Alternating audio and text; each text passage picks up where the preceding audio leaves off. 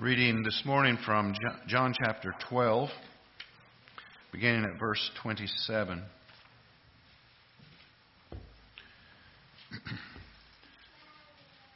Jesus said, Now is my soul troubled. And what shall I say? Father, save me from this hour? But for this purpose I have come to this hour. Father, glorify your name. Then a voice came from heaven I have glorified it, and I will glorify it again. The crowd that stood there and heard it said that it had thundered. Others said an angel had spoke to him. Jesus answered, This voice has come for your sake, not mine. Now is the judgment of this world. Now will the ruler of this world be cast out. And I, when I am lifted up from the earth, will draw all people to myself. He said this to show by what kind of death he was going to die. And so the crowd answered him, We have heard from the law that Christ remains forever. How can you say that the Son of Man must be lifted up? Who is this Son of Man? So Jesus said to them, The light is among you for a little while longer. Walk while you have the light lest darkness overtake you. The one who walks in the darkness does not know where he is going. While you have the light, believe in the light, that you may become sons of light. Let's pray. Father, we do thank you for the praises we have uh, witnessed already this morning, for the, for the time we have to come together uh, under your command to join together as a church and to worship you. Everything we do this morning, Lord, is we want it to be worship for your worthy name. And so we ask that you would bless, that your Spirit would uh, fill us, that uh, as we minister and worship you through the preaching uh, of your word, we thank you for it all in Jesus' name. Amen. Thank you. Be seated, please. Before I begin, I want to just make a, one little announcement. Um, Jessica Stoltz has a plaque that was given to her by uh, Coburn's store over here, saying that she has worked there faithfully for 20 years. Hold it up, Jessica, where everybody can see it. Now, that's quite an accomplishment. Thank you. Thank you. Very good. Oh, that's good. Well, I hope uh, that all of you had a wonderful Christmas and uh, joined together with friends and family, and uh, it's always a great time. Tiring time, but uh, a good time nonetheless. And we're glad that you're all here this morning. It looks like maybe winter is starting to threaten us a bit, although I see the forecast this week is going to be back in the 30s and 40s. So, uh, what's here won't last very long, but I got a feeling when it comes, it's going to come with a fierceness. All right. Well, we come back to chapter 12 this morning, and we see, uh, we come, as we come to the end of this chapter, and probably another week, maybe two, before we finish uh, chapter 12. But uh, this morning, we see that Jesus has spoken of his death on the cross and his subsequent resurrection and ascension back to heaven. We saw that uh, when he said that the, the Son of Man must be lifted up from the earth. And that word from not only means that he would be hung on a cross, that that was understood by the people, but also that he would, resur- he would be resurrected and that he would ascend back to heaven where he had come from. His death would bring about several things that were to unfold in God's great plan of the ages, which is now coming to its focal point. These things are viewed uh, these things that Jesus speaks of here in this portion we read this morning are viewed as though they have already happened, although they are yet future events. In other words, they are so sure, these victories of his are so sure that they can be viewed as already accomplished. And so to relate this, he uses the word now. Now. Now it must the Son of Man is to be lifted up. And when he is, several things will happen. First, Christ's death will bring judgment upon the world. Judgment. God, God has in his plan the judgment of all those who reject his grace. Second, Christ's death would bring judgment upon Satan. This was decreed by God from the very beginning that there would come one in Genesis chapter 3, there would come one that would crush the serpent's head. That's the Lord Jesus Christ. Third, Jesus' death would bring about salvation for the world in verse 32. So in God's in God's scheme of redemption, the cross then becomes absolutely necessary for the Son of God if he is going to accomplish his mission on earth. It cannot be bypassed, even though we will see later that Jesus, in his humanity, questions that, and at the same time knowing that it had to be. He spoke plainly and distinctly as he revealed the manner of death that he would endure. And yet the people did not understand it because their eyes were blinded to it. They could not see it. And they would not see it. Their ears were deaf to the Messiah's language. But it was real. The things that were happening were real.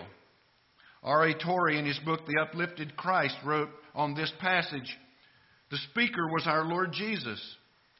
He was not the Christ of men's imaginings, but the Christ of reality, the Christ of actual historic fact. Not the Christ of mystical imaginings, but the Christ of actuality, who lived here among men and was seen, heard, and handled by men, and was soon to die a real death to save real sinners from a real hell to a real heaven. These things were happening that were happening were not simply the conjuring of people's minds. The writers of the Gospels agree with all of these things that happened. His words were not the words of subjective intellect, but they were the words of objective truth spoken by the one who will judge the world in righteousness, according to Acts chapter 17, verse 31. He is the crucified Christ, the only one through whom the Father draws people to himself by his eternal Spirit. In fact, the crucified Christ is the only one who can draw people to be drawn to the freedom of sin and relationship with God. No one else can do that. The social gospel that seems to be so prevalent around us today cannot draw people to Christ. Entertainment will not draw them. Now, people may be dazzled by these things for a time, but these things do not last, and they do not endure. Modern constructs and moral improvement will not draw people to a saving relationship of Christ. Only the crucified Christ, lifted up on the cross, will draw them. Now, I want you to, that's more just an introduction. I want you to notice one more thing before we move to the passage for this morning. He says, I want you to see that the drawing work of God the Father through the work of Christ by the Spirit will be is 100% effective. It is 100% effective. Jesus said, I will draw all people to myself. Now, we've already established that that does not mean everyone in the world will be redeemed. That would be universalism. And the Bible certainly does not teach universalism. But as we see in chapter 6 and chapter 10, he would draw all kinds of people to himself. People who are scattered around the world. He will draw them to himself. How does he do that? Through the preaching of the gospel. The gospel is the only thing that draws people to Christ. Now, the gospel can go out in many different ways. It can go out in written form, it can go out in, in preaching, it can go out in all kinds of different methods, but it's the gospel that does this. It's the Word of God going out to people that does it. So, as we come to verses 34 through 37, having stated these things in a very clear way, the people still didn't understand that he was the Messiah, even though at times they did recognize in a way that he could possibly be that. We see that on one occasion they wanted to make him king, and he wouldn't let them. The triumphal entry into Jerusalem, they were hailing him as the Messiah, but it only lasted that long when he did not turn out to be what they envisioned him to be. So in verse 34 it says, The crowd answered. When he said these things about himself being lifted up and drawing people to himself, the crowd answered. And this is what they said We have heard from the law that Christ remains forever. How can you say that the Son of Man must be lifted up? Who is this Son of Man? Wow, what a loaded question. You ever have anybody ask you, well, who is Jesus Christ anyway? That has got to be the most loaded question in, that you could be asked. If we examine the text, we find that Jesus did not say, in this passage at least, he did not say that he must be lifted up. What he said was, when I am lifted up. Now, that is not discounting the fact that he must be lifted up, for we know that in John chapter 3, verse 14, he said, As Moses lifted up the serpent in the wilderness, so must the Son of Man be lifted up. And in John chapter 8, he says the same thing that he says here. When you have lifted up the Son of Man, then you will know that I'm He. so there are several things, a couple of things at least, to notice out of verse 34. One is that the glorification of Jesus Christ and his being lifted up on the cross are connected. Jesus could not be glorified as the Son of man or as the Son of God if he was not lifted up on the cross. For the cross is the method that God used to glorify his Son, and the Son to glorify the Father. Second, Jesus' self his self presentation as the Son of Man is a messianic claim. When he uses those words, he is declaring that he is the Messiah, the Christ. It's understood, it was understood as one, by the Jews at least, it was understood to be one who had divine origins. The Messiah would have divine origins. Their claim of knowing the law should have told them who he was. In fact, the Old Testament bears it as well as the New Testament. Psalm 80, verse 17, but let your hand be on the man of your right hand, the Son of Man, whom you have made strong for yourself. Psalm 80, verse 17. Daniel chapter 7, verses 13 and 14. And I saw in the night visions, and behold, with the clouds of heaven there came one like a son of man. And he came to the Ancient of Days and was presented before him. And to him was, was given dominion and glory and a kingdom, and that all people, nations, and languages should serve him. The Jews were familiar with this term. They knew that when he spoke of himself as the Son of Man, he was declaring that he was the Messiah. Matthew chapter 9, verses 6 and 7. But that you may know that the Son of Man has authority on earth to forgive sins, he said to the paralytic, Rise, pick up your bed, and go home. And he rose and went home. Revelation chapter 14. Then I looked, and behold, a white cloud, and seated on the cloud, one like a son of man with a golden crown on his head and a sharp sickle in his hand. These people picked up on what the Old Testament scriptures revealed about the one who was the Messiah.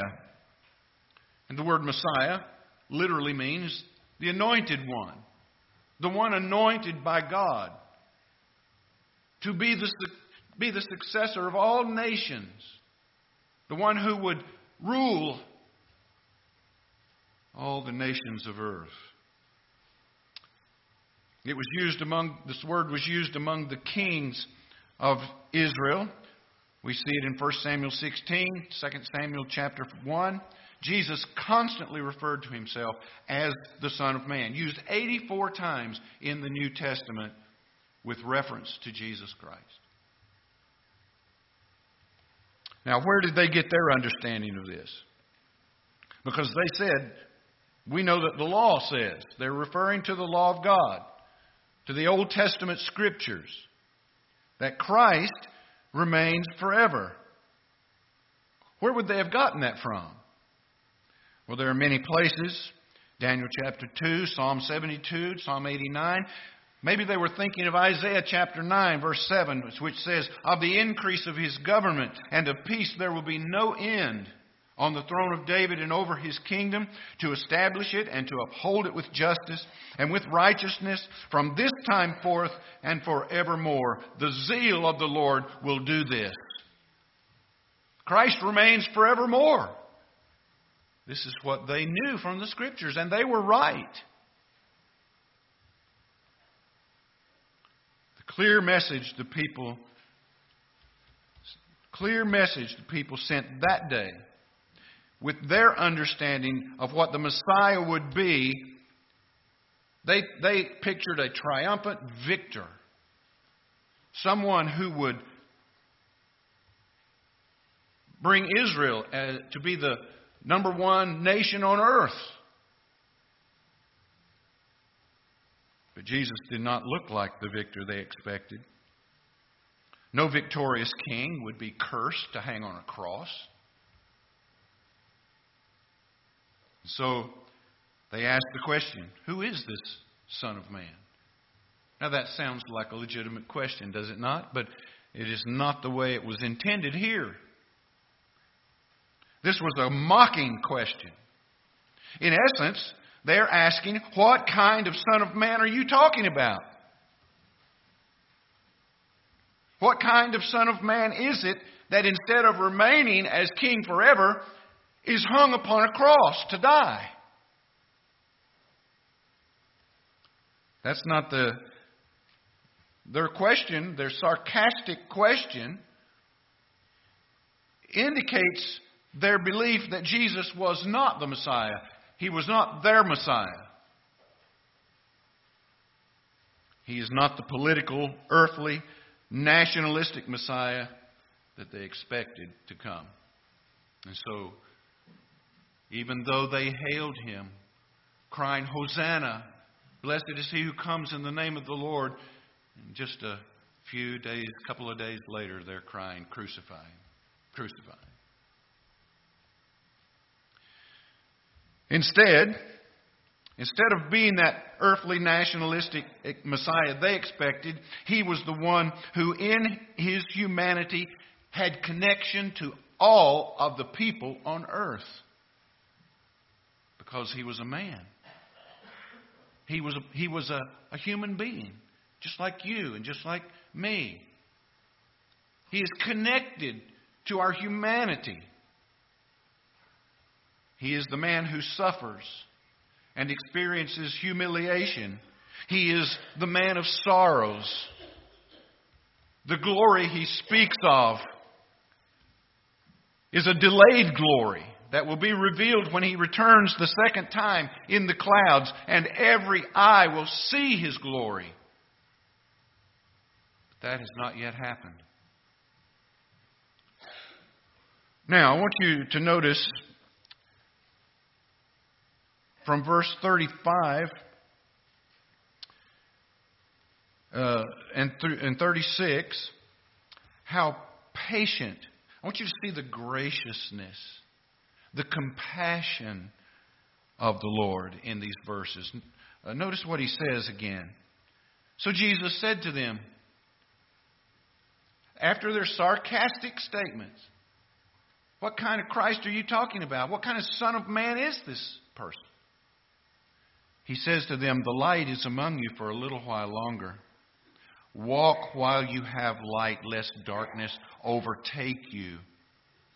The one who walks in darkness does not know where he's going. While you have the light, believe in the light, so that you may become sons of light. Now I want you to connect the words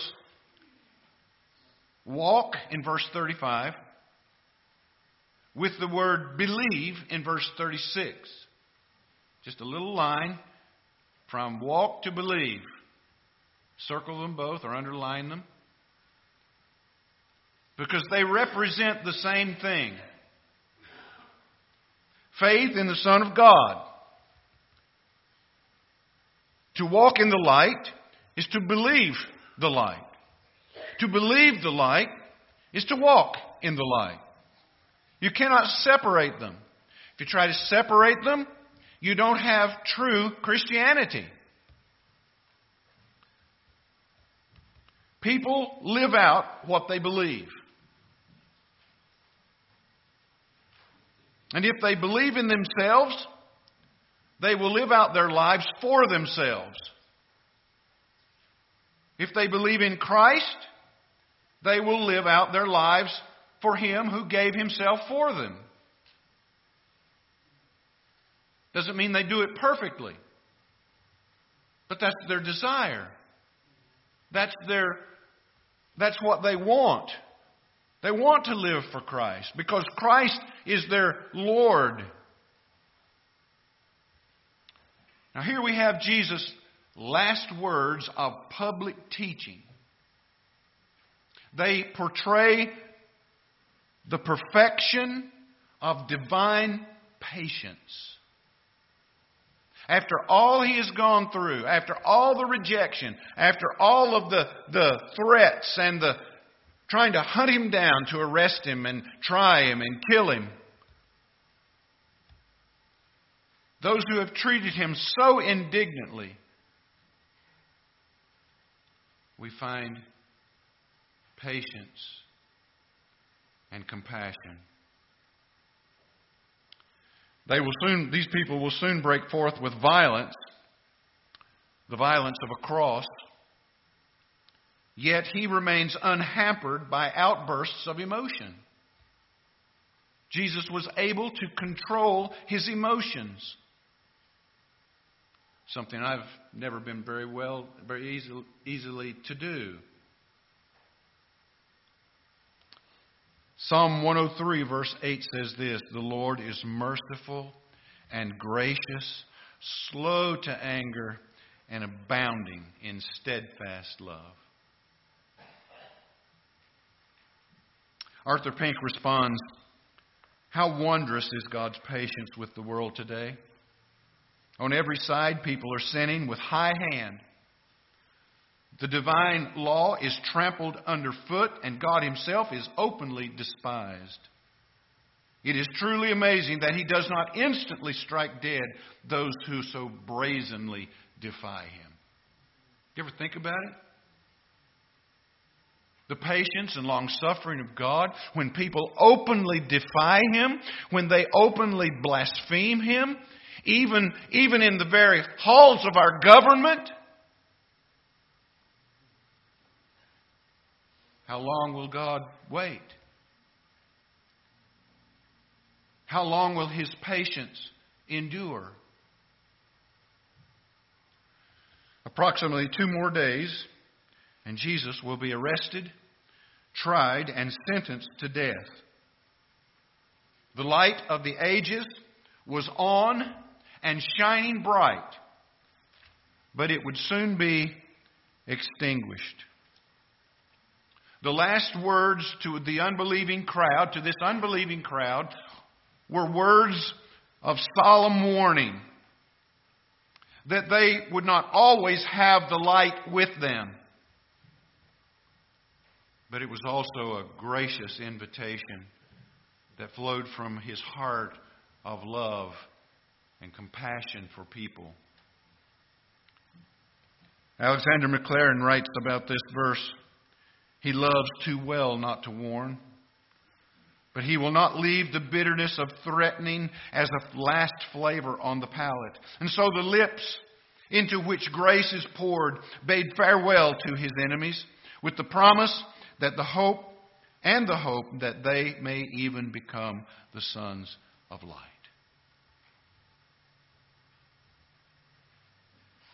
The Apostle Paul sends the same message in Romans chapter 2, verse 4. Do you presume upon the riches of his kindness and forbearance and patience, not knowing that God's kindness is meant to lead you to repentance? When one realizes the, the greatness of their sin, when one realizes that they have insulted the very God of heaven and trampled upon his holiness.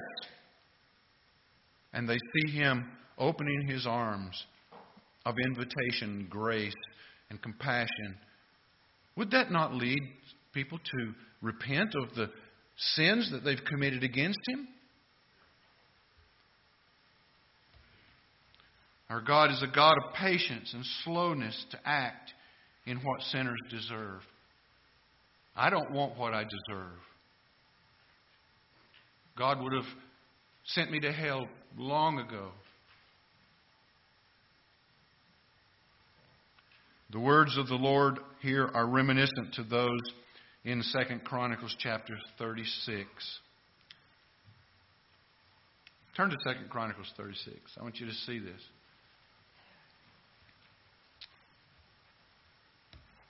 Chapter 36, verse 15. This is where Israel is at at this point in chapter 12.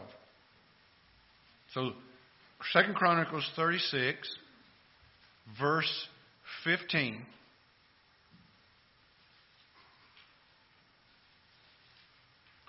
The Lord, the God of their fathers, sent persistently to them by his messengers. Why? Why did he persist over and over and over again to send his messengers, his prophets, to the people. Why did he do it? Because he had compassion on his people and on his dwelling place, his, his temple. So, what did they do in response? to his patient pursuit of them. Verse 16. But they kept mocking the messengers of God, despising his words, scoffing at his prophets, until the wrath of the Lord rose against the people, until there was no remedy. What does that say? It says that God is long suffering and He's patient. And he sends his gospel over and over and over to people. But they persist in rejecting him. They persist in despising him. They persist in hating what he has to say to them. Until the time comes when his patience will not endure any longer. And then there's no remedy. God's patience finally ran out. And the day is coming when his patience will run out for our generation. Individually, this happens. Every time a person dies and their soul is separated from their body and departs from that body. And Hebrews 9 tells us that it is appointed unto people to die, once to die, and after that, the judgment.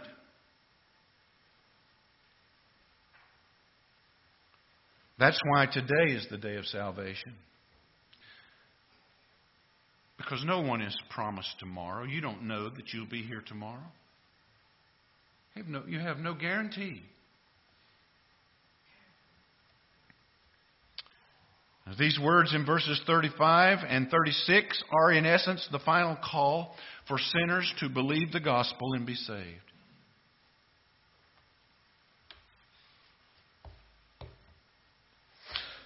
The words that he uses, lest the darkness overtake you, are interesting words.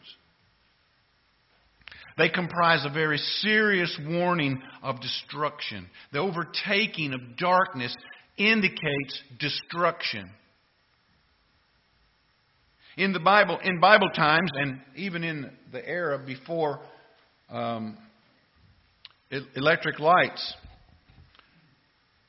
people would not travel at night because they couldn't see where they were going. And you might run off of a road or a path and, and uh, end up injured or dead. And so people only traveled during the daylight hours.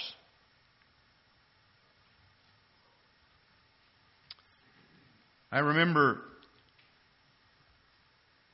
when we lived in Australia, the, we had a, a church camp uh, up in the mountains at a camp that we used to go to, and the whole church was there, and, and we would go up and spend a few days at the camp. And I remember we had said that we were going to go out into the field that was adjacent to the, to the camp and um, and look at the stars, shooting stars, and the, the Milky Way, because it was we were up in the mountains. It was away from the light of the city. It's an amazing sight to see the southern hemisphere uh, stars. You can't even imagine uh, what that looks like uh, unless you've seen it. We were out in the field. It was dark, pitch, pitch dark, except for the light of the stars. That didn't help you when you were walking around. And all of a sudden, we heard screaming and splashing.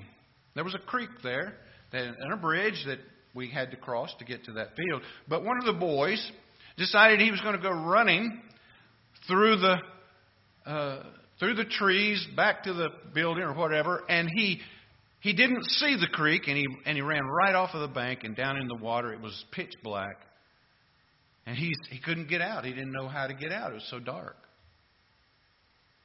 And so one of the men jumped in and grabbed him and pulled him out.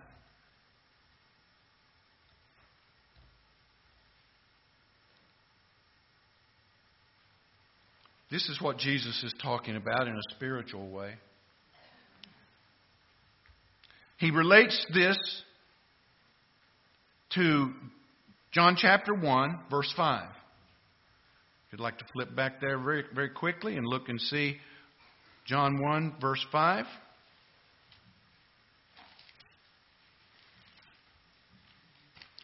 It says,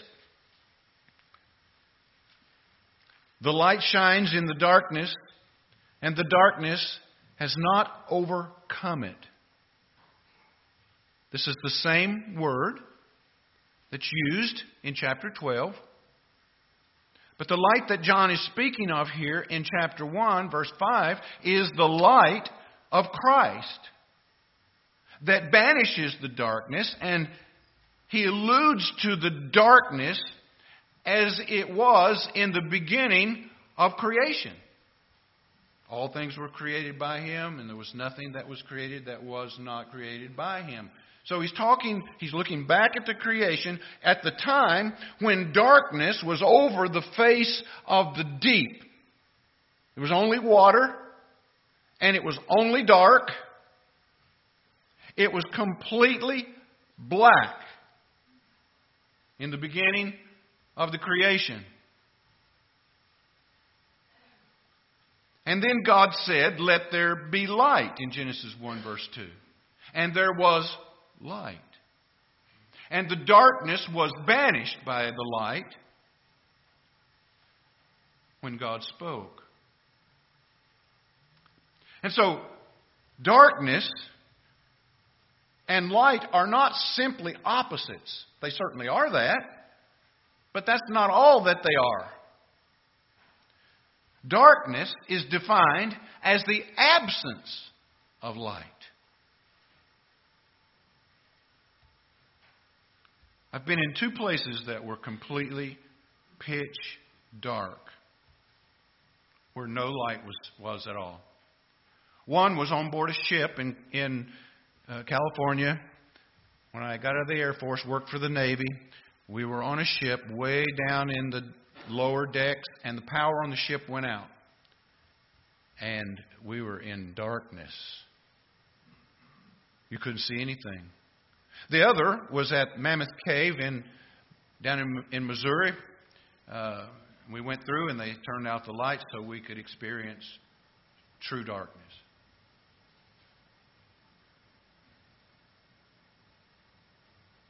Darkness is where, there, where no light exists.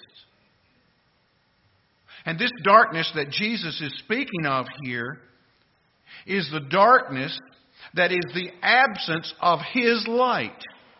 Oh, these people can see with their eyes, they can see physically, but they're groping around in spiritual darkness and they don't know where they're going. There's no light. So spiritual darkness is the absence of the light of Christ. And when he came into this world, born into this world, the spiritual darkness could not overcome him. That is, it could not destroy him. The light of Christ prevailed. Well, Satan tried to put it out but he was not successful.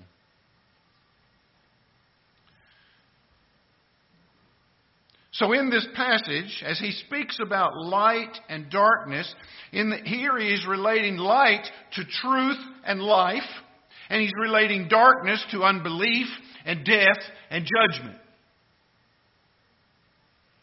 They were like people walking around in the blackness of night without stars or moon to light their way. They stumble and they fall, bringing spiritual destruction to themselves because darkness is the master of their life.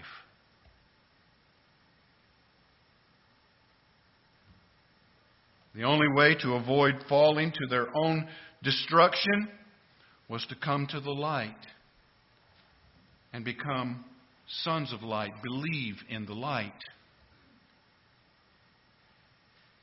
I look at people today in our world, there's so much darkness. They think they see, but they don't. Their eyes are blind, and they grope around in spiritual darkness. They don't know where they're going. God's message to his people, Israel, was one that constantly warned them to repent constantly warned them to come to the light. And yet they persistently rejected God's warnings. But there came a time when spiritual darkness overtook them. Listen to what Nehemiah 9, verse 30 says. speaking of God, he says, Nehemiah says this Many years you bore with them and warned them by your spirits through your prophets. Yet they would not give ear. Therefore, you gave them into the hand of the people of the land. They went into slavery. They were killed in wars and attacks. Psalm 81, verse 11, but my people did not listen to my voice. Israel would not submit to me, so I gave them over to their stubborn hearts to follow their own counsels. And what is their own counsel? It's to live in their sin. It's to follow their own depraved heart. Isaiah 63, verse 10. But they rebelled and grieved his Holy Spirit. Therefore, he turned to be their enemy, and he himself fought against them. This is the same thing that Paul says in Romans chapter 1. God gave them up to the lust of their own hearts to impurity, to, be, to, to the dishonoring of their bodies among themselves. Is that not what's happening today? Can we not see it? For this reason, God gave them up to dishonorable passions, for their women engaged natural relations, for those that are contrary to nature. Lesbianism. Verse 28 And since they did not see fit to acknowledge God, God gave them up to a debased mind to do what ought not to be done. Exactly what's happening today. Those that reject and refuse God's grace, who never embrace Christ in saving faith, will finally and ultimately face God's judgment, vengeance, and wrath in eternal punishment. That is not a popular message, but it's a true one. Hebrews 10, verse 27, graphically describes what this looks like. Here's what it says It is a fearful expectation of judgment and a fury of fire that will consume the adversaries. Fire. Is there anything worse than being burned?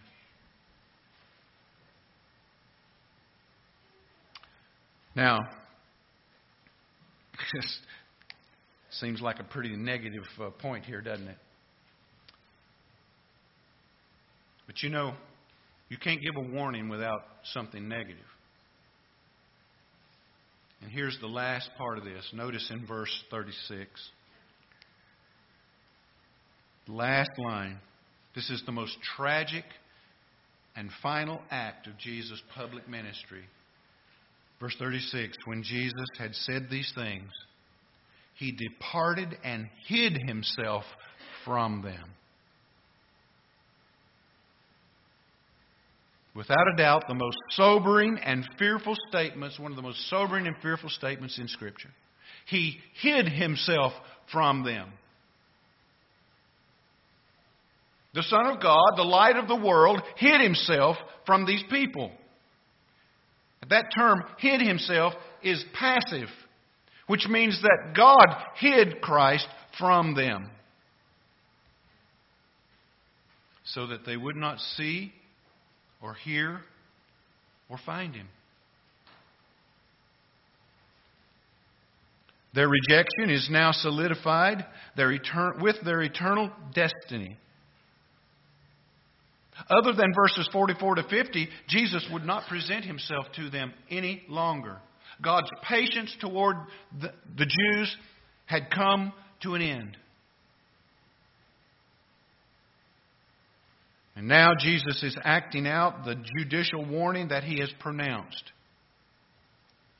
They had been given the opportunity to believe and become sons of light, but they loved their darkness because they want to continue in their sin.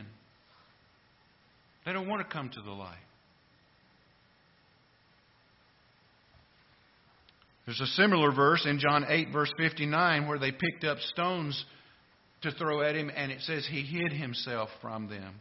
More accurately, God hid him from them, and he passed through them undetected.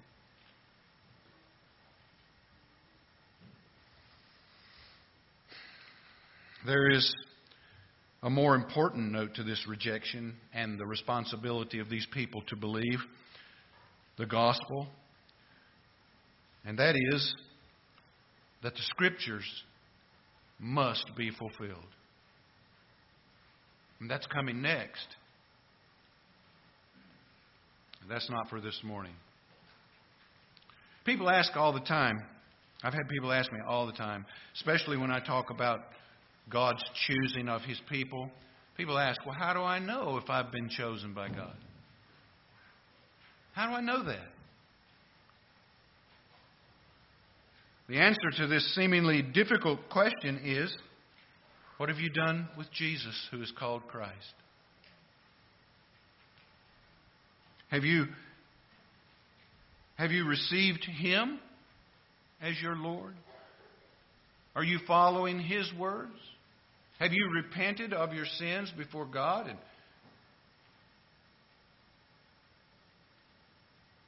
are you in love with Jesus Christ?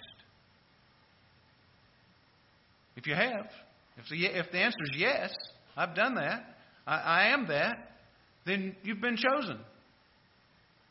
And if the answer is no, then you haven't been chosen yet. See, we can't say that it's all done forever because we don't know that. Some people come to the Lord on their deathbeds. The thief that was hanging with the Christ on the cross was just before dying when he believed and came to the light. But it is a dangerous thing to just walk away and say, oh, that's not for me now. I'll do that some other time. You don't know that you can another time. That's why today is the day of salvation.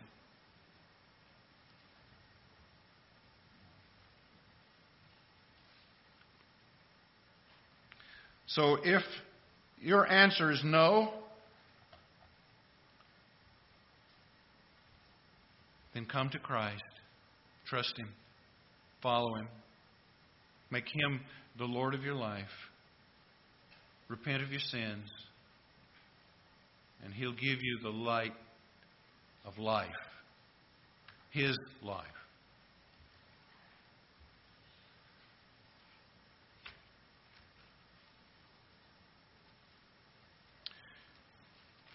You know, it's so easy to take these kinds of things and just say, well, uh, I can live with this or I can live with that. But when we're talking about eternity, eternity, it doesn't end. And people who die and end up in hell can never get out of that. And conversely, people who trust Christ will have eternal life with Him peace, joy. And they will experience the smiling face of God upon them because of Christ Himself. So trust Him today. If you haven't, do it today. Don't wait. Let's pray together. Father, we're so thankful for the Lord Jesus and for his coming to this earth and uh, living uh, among sinful people. We thank you for his gracious patience and kindness. And even while these people were mocking him and, and blaspheming him, he extends to them grace and light. Come to the light, lest the darkness destroy you. And so we thank you, Father, for that. Because that, that was us at one time. Those of us who know Him, that was us. Your grace came upon us, and we saw the loving kindness of the Lord, and we repented of our sins and went to follow Christ. And we're still following Him. Pray, Lord, that you would do your work in your people. And in those who do not know you, that you would open their hearts to the gospel to be saved, to come to know the peace that passes understanding that's found in Christ alone. These things we ask in Jesus' name. Amen.